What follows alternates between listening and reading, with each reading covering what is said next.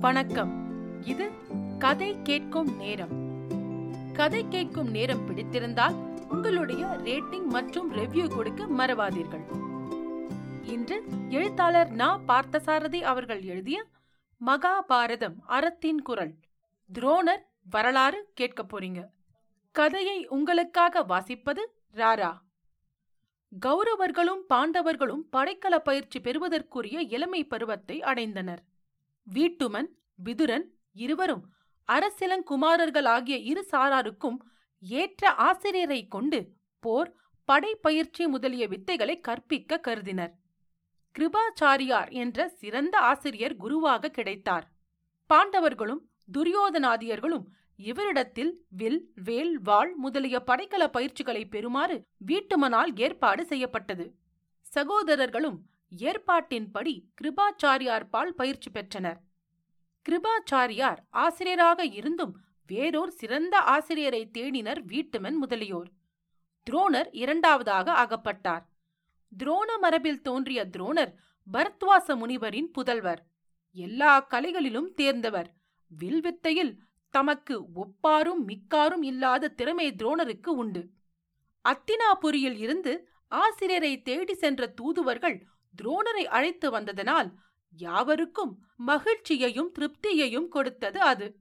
திருதராட்டினரது அவை துரோணருக்கு மரியாதை செய்து அவரை அன்போடு வரவேற்றது.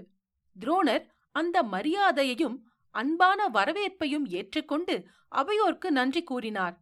நன்றி கூறியவர் அப்படியே தம்முடைய வாழ்வில் தம்மை பெரிதும் பாதித்த நிகழ்ச்சி ஒன்றையும் கூறத் தொடங்கினார்.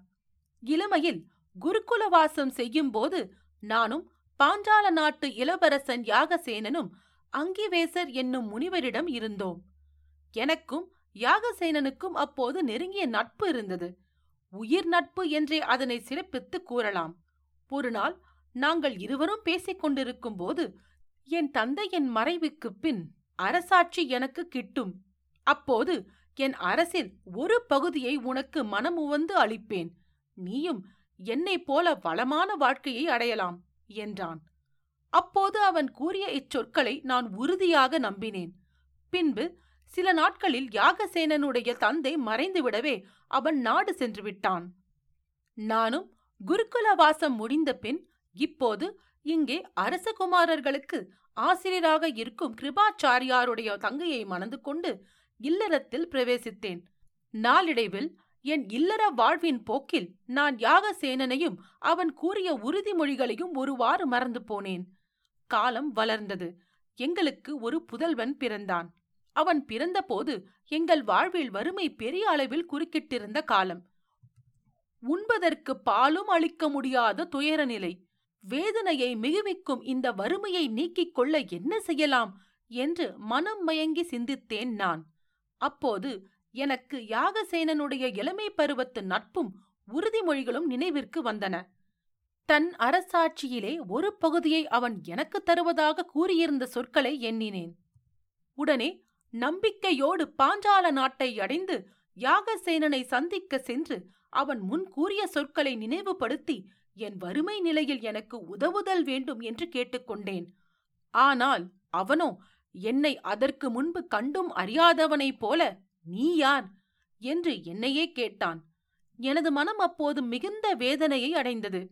நான் இளமையில் குருகுலவாசத்தின் போது நடந்திருந்த எங்களுடைய நட்பை நினைவுபடுத்தும் எல்லா நிகழ்ச்சிகளையும் விவரித்து கூறினேன். ஆனால் அப்படி கூறியும் அவன் நானோ நாடாளும் மன்னன் நீ சடைமுடி தரித்த முனிவன். அவ்வாறிருக்க உனக்கும் எனக்கும் நட்பு எவ்வாறு ஏற்பட்டிருக்க முடியும்? வீணாக ஏன் பொய்யை சொல்கின்றாய்? உனக்கு பித்து பிடித்து விட்டதா என்ன? என்று என்னை பார்த்து எள்ளி நகையாடிக் கொண்டே கேட்டான். எனக்கு அந்த நிலையில் அவன் மேல் அளவற்ற சினம் ஏற்பட்டு விட்டது. ஏமாற்றத்தால் எனது மனம் குமரி கொதித்தது. ஞாபக மறதியால் நீயே அன்று கூறிய உறுதிமொழிகளையும் மறந்து என்னை இகழ்ந்து பேசுகிறாய். உன்னுடைய இந்த தகாத செயலுக்காக உன்னை போரில் சிறை செய்து உன் நாட்டில் ஒரு பகுதியை நானே எடுத்துக்கொள்வேன். இது சபதம். அவசியம் நடக்கப் போகிறது பார். என்று அவையறிய கூறி சூளுரைத்தேன். அதை நிறைவேற்ற வேண்டும். துரோணர் இவ்வாறு தம் வாழ்க்கையையே பாதித்த பழைய நிகழ்ச்சியை கூறி முடித்தார். அரசகுமாரர்களாகிய பாண்டவர்களும் கௌரவர்களும் அவைக்கு அழைத்து வரப்பெற்றனர் குருவாக வந்திருக்கும் பெருந்தகையாளராகிய துரோணரை பணிந்து வணங்கினர். துரோணரே உம்மை அவமானப்படுத்திய யாகசேனனை வென்று அவனுக்கு அறிவு புகட்ட இவர்களே ஏற்றவர்கள். தாங்கள் இவர்களுக்கு கற்பிக்கும் வித்தைகளால் தங்களுடைய எண்ணத்தை நிறைவேற்றிக் கொள்ளலாம் என்று அரசகுமாரர்களை சுட்டிக்காட்டி வீட்டுமர் கூறினார். பின்பு துரோணருக்கு அத்தினாபுரியில் தங்குவதற்கு ஏற்ற வசதிகள் செய்து கொடுக்க பெற்றன ஒரு பேரரசனுக்குரிய அந்தஸ்துகளோடு அவர் மேலான சிறப்புகள் செய்ய பெற்றார். பண்பட்ட ஆசிரியனின் கடமை தன் மனம் பொருந்த தான் கற்ற கல்வியை மாணவர்களுக்கு சிறிதும் ஒழிக்காமல் அளிப்பது ஆகும். பாண்டவர்களுக்கும் கௌரவர்களுக்கும் துரோணர் கற்பித்த கலைப்பயிற்சி அத்தகையதாக இருந்தது. சகோதரர்களில் அவரவர்கள் அறிவிற்கும் ஆற்றலுக்கும் ஏற்ற கலையை தேர்ந்து போதித்தார் அவர். விசயன் அர்ஜுனன் வில் வித்தையில் தலை சிறந்து விளங்கினான். வில் பயிற்சி என்ற கலை காவிய நாயகர்களில் ராமன் ஒருவனுக்காகவே ஏற்பட்டது என்று கூறுவார்கள். ஆனால் விசயனோ அவனைப் போன்றே தகுதி பெற்று விளங்கினான் இந்த கலையில். விசயனின் ஒப்புயர்வற்ற பெருமைக்கு முன் கௌரவர்கள் கதிரவனுக்கு முன் மின்மினி போல் ஆயினர். நல்ல மாணவன் ஆசிரியரின் உள்ளத்தில் தனித்த அன்பையும் நட்பையும் பெறுவது இயற்கையல்லவா? துரோணர் விசயனின் மேல் அளவற்ற பற்றும் அன்புணர்வும் கொண்டு ஆர்வத்தோடு அவனுக்கு கற்பித்து வந்தார். நல்ல மாணவன் உடலை பின்பற்றும் நிழலைப் போல ஆசிரியனை விட்டு விலகாமல் போற்றி பாராட்டி வழிபட்டு கற்றுக்கொள்ள வேண்டும். விசயன் துரோணரை அவ்வாறு மதித்து வழிபட்டு கற்றான்.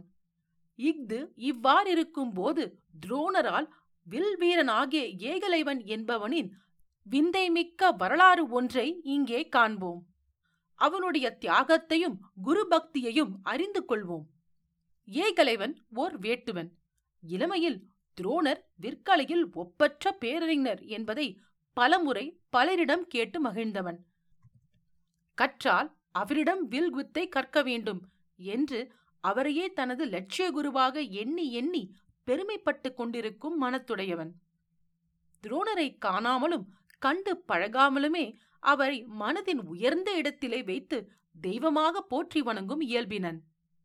கல்விக்குரிய பருவமும் ஆர்வமும் முருகி வளர்ந்து பெருகிய போது அவன் துரோணரை நாடி சென்றான். அவரிடம் தன் ஆர்வத்தை கூறி பணியுடனே தனக்கு வில்வித்தை கற்பிக்குமாறு வேண்டினான். ஆனால் துரோணர் தம்மால் இயலாதென்று மறுத்துவிட்டார். ஏகலைவன் பெரிதும் ஏமாற்றமடைந்து மனம் வருந்தினான். இறுதியில் எவ்வாறேனும் துரோணரிடமே கற்க வேண்டும் என்ற முடிவுதான் அவன் மனதில் நிலைத்து நின்றது. வனத்தில் ஓர் ஆசிரமத்தை அமைத்துக் கொண்டு அதில் துரோணரை போன்ற உருவ சிலை ஒன்றை செய்து வைத்தான். அந்த சிலையையே தன் குருவாக பாவித்து அதற்கு முன்னால் நின்று விற்பயிற்சி பெறும் முயற்சியில் தானாகவே ஈடுபட்டான் அவன். உறுதியான நல்லெண்ணங்களும் முயற்சிகளும் ஒருபோதுமே வீண் போவதில்லை. நல்ல பயனளித்தது. நாட்கள் செல்ல செல்ல துரோணரிடம் நேரில் கற்றால் எவ்வாறு பயன் அடைந்திருப்பானோ அவ்வளவு பயனை ஏகலைவன் அடைந்து விட்டான் வில்வித்தையில் சிறந்த வீரன் என்ற பெயரும் புகழும் பரவலாயின.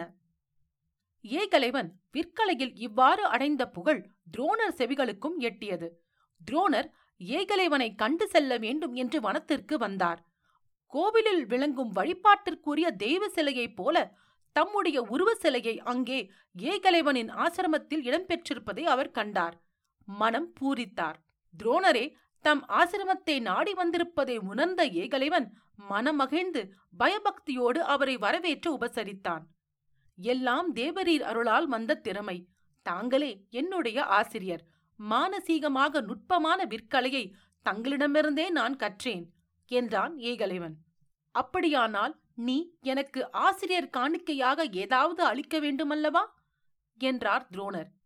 தாங்கள் எதை கேட்டாலும் சரி அதை அளிக்க எளியேன் தயங்க மாட்டேன் என்று ஏகலைவன் பணிவான குரலில் உள்ளன்போடு மறுமொழி கூறினான். நல்லது உன் வலது கைக்கட்டை விரலை காணிக்கையாக கேட்கிறேன் அதை எனக்கு அறுத்துக் கொடு என்று துரோணர் கேட்டார். வலது கைக்கட்டை விரல் விற்கலைக்கே இன்றியமையாத உறுப்பு. அந்த விரலை இழந்த பின் ஏகலைவன் கற்ற அத்தனை கலைகளும் பயனற்றுப் போகும். சுவாமி வேறு ஏதாவது கேளுங்கள் தருகிறேன் என்று ஏகலைவன் கட்டை விரலை காணிக்கையாக தருவதற்கு மறுத்திருக்கலாம். ஆனால் ஏகலைவன் ஆசிரியரின் உன்னத நிலையை உணர்ந்து வழிபடும் உயரிய பண்பும் தியாகமும் கொண்ட ஆண்மகன். துரோணருக்கு கட்டை விரலை தர இயலாது என்று அவன் மறுக்கவில்லை. அவர் கேட்ட மறு வினாடியே கட்டை விரலை அறுத்து குருதியொழுகும் கரத்தினால் அவர் திருவடிகளில் வைத்து வணங்கினான். துரோணர் திகைத்தார். ஏகலைவனது பண்பு அவரை வியக்க செய்தது. அவனுடைய உயர்ந்த பண்பு நிறைந்த உள்ளம் அவருக்கு அப்போதுதான் புலனாயிற்று. அவர் அவனை பாராட்டி வாழ்த்தினார். ஏகலைவனுக்குப் பின் அர்ஜுனன் ஒருவனிடமே அவர் மெய்யான வில்வித்தையின் திறமையை காண முடிந்தது. அர்ஜுனன் மேல் ஒரு தந்தைக்கு மகன் மேல் ஏற்படும் பாசமும் அன்பும் அவருக்கு ஏற்பட்டது. ஆனால் துரியோதனாதியர் அர்ஜுனன் மேல் அளவற்ற பொறாமை கொண்டிருந்தனர். துரோணரே இதை அறிந்து கொண்டார். மெய்யான திறமை அவனுக்கு இருக்கும்போது காரணமின்றி இவர்கள் பொறாமைப்படுவது விருப்பு வெறுப்பற்ற ஆசிரியராகிய அவர் மனதையே மிகவும் பாட்டியது. அர்ஜுனனின் திறமையை மற்றவர்கள் அறிந்து கொள்ளும்படியான சில சந்தர்ப்பங்களை ஏற்படுத்தி பார்த்தாவது அவன் மேல் அவர்கள் பொறாமைப்படுவது குறையலாம் என்று எண்ணி அதற்கு ஏற்பாடுகளை செய்தார் துரோணர். அவர் ஒரு நாள் காலை தம்முடைய மாணவர்கள் யாவரையும் அழைத்துக் கொண்டு கிணற்றுக்கு நீராட சென்றார். வேண்டுமென்றே மடுபோல நீர் ஆழமாக நிறைந்திருந்த அந்த கிணற்றில் தம் கைவிரலில் அணிந்திருந்த மோதிரத்தை தவறி விழுந்து விட்டது போல போட்டுவிட்டார். பின்பு மாணவர்களை அழைத்து கிணற்றில் இறங்காமலே அம்பு செலுத்தி மோதிரத்தை எடுத்து வருமாறு செய்ய எவராலாவது இயலுமா? என்று கேட்டார். எல்லோருமே என்னால் முடியும் என்னால் முடியும் என்று கூறி முன்வந்து அம்புகளை செலுத்தி பார்த்தார்கள். ஆனால் அவர்கள் செலுத்திய அம்புகள் தண்ணீருக்குள் சென்று மூழ்கினவே ஒழிய மோதிரத்தை மீட்டுக் கொண்டு வரவில்லை. இன்னும் ஒரே ஒருவன் மட்டும் அம்பு எய்யவில்லை. அந்த ஒருவன்தான் அர்ஜுனன். துரோணர் ஏதோ கட்டளையிடுவது போல அர்ஜுனனை பார்த்தார். அர்ஜுனன் வில்லை எடுத்து சாமர்த்தியமாக வளைத்து அம்பை கிணற்றுக்குள்ளே செலுத்தினான். என்ன விந்தை?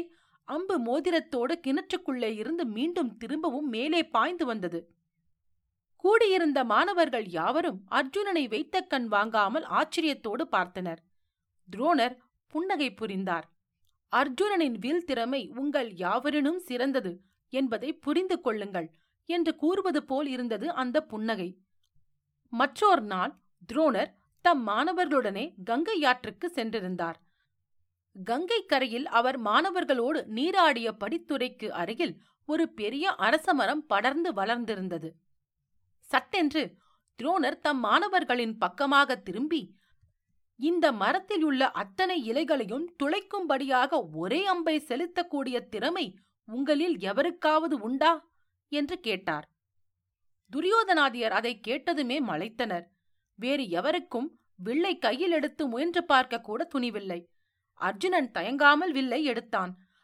அவன் வில்லில் இருந்து விர் அம்பு பறந்ததை மற்றவர்கள் காண முடிந்தது. பின் அந்த அம்பு எல்லா இலைகளையும் துளைத்துவிட்டு கீழே விழுந்த போதுதான் கண்டவர்களுடைய கண்கள் இமைத்தன.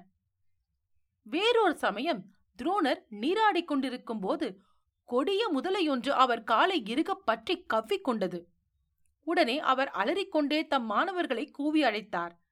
எல்லோருமே ஓடி வந்தனர். அவர் காலை முதலையின் பிடியில் இருந்து விடுவிக்க முயன்றார்கள். யாராலுமே அக்காரியத்தை செய்ய முடியவில்லை. ஓடி வந்த மாணவர்கள் அத்தனை பேரும் கையில் ஆயுதங்கள் எதுவுமே இல்லாமல் வந்திருந்தார்கள். அர்ஜுனன் மட்டும் எங்கோ வெளியிற் சென்றிருந்தான். அவனுக்கு இந்த செய்தி தெரிந்தபோது வில்லும் அம்புமாக ஓடி வந்து துரோணரை முதலையின் பிடியில் இருந்து விடுவித்தான். தாங்கள் வெறுங்கையர்களாக அவசரத்தில் ஓடிவந்து ஒன்றும் உதவ முடியாமற் போனதற்காக வெட்கி தலை குனிந்தனர் மற்றவர்கள். முன்னெச்சரிக்கையாக வில்லும் அம்பும் கொண்டு வந்து ஆசிரியரை துன்பத்தில் இருந்து விடுவித்த அர்ஜுனன் திறமையை போற்றினர். துரோணரே மனம் நெகிழ்ந்து அன்பு சுரக்கும் சொற்களால் அவனுக்கு நன்றி கூறினார். தமது நன்றிக்கு அறிகுறியாக ஆற்றலும் வேலைப்பாடும் செறிந்த அம்பு ஒன்றை அவனுக்கு அவர் அளித்தார். துரோணரிடம் பெருமதிப்பு கொண்டுள்ள அன்பர்களும் நகரத்து பெரியோர்களும் அரண்மனையை சேர்ந்தவர்களும் அர்ஜுனன் அவரை காப்பாற்றியதை கேள்விப்பட்டு அவனை புகழ்ந்தனர். ஓர் நல்ல மங்கள நாளில் கௌரவர்களும் பாண்டவர்களும் பிறரும் கற்ற கலைகளை அரங்கேற்றம் செய்ய முடிவு கொண்டார் துரோணர். விழா போல நிகழ வேண்டிய இந்த அரங்கேற்ற நிகழ்ச்சி நகரத்தார் எல்லோருக்கும் முரசறைந்து அறிவிக்கப்பட்டது. குறிப்பிட்ட நாளில் அரசவையை சேர்ந்தவர்களும் நகர மாந்தரும் கூடியிருந்த ஓர் அரங்கில் விழா தொடங்கியது. வழிபடு தெய்வத்தை வணங்கிய பின் மாணவர்கள் தாம் கற்ற கலைகளை காட்டுமாறு பணித்தார் துரோணர். மாணவர்களும் அவையில் இருந்த சான்றோர்களை வணங்கி அரங்கேற்றத்தில் ஈடுபட்டனர். துரியோதனனும் வீமனும் அரங்கேறிய போது இருவருக்கும் இடையே உள்ள மனப்பகை புலப்படுமாறு போர் செய்து கொண்டனர். நடுவே இவர்கள் போரிடுவது சுவை குறைவான நிகழ்ச்சியாக தென்பட்டதனால் துரோணரின் புதல்வனான அஸ்வத்தாமன் புகுந்து அமைதியை உண்டாக்க வேண்டியதாயிற்று. கடைசியாக துரோணரை வணங்கி விசயன் தான் கற்ற கலைகளை செய்து காட்டி அவையில் கூடியிருந்தவர்களை மகிழ்விக்க தொடங்கினான். அவனுடைய அபாரமான திறமைகளையும் நுணுக்கங்களையும் கண்டு போற்றினர் அவையோர். துரோணர் அவனுக்கு கற்பித்த போது அடைந்த மகிழ்ச்சியை காட்டிலும் இப்போது பெரிதும் மகிழ்ச்சி கொண்டார்.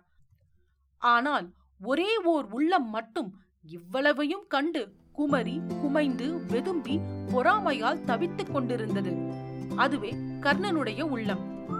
விசயன் மேல் அசூயை அவனுக்கு. மகாபாரதம் அறத்தின் குரல். துரோணர் வரலாறு. கேட்டதற்கு நன்றி. அடுத்த பகுதியில் உங்களை மீண்டும் சந்திக்கிறேன். நன்றி ராரா.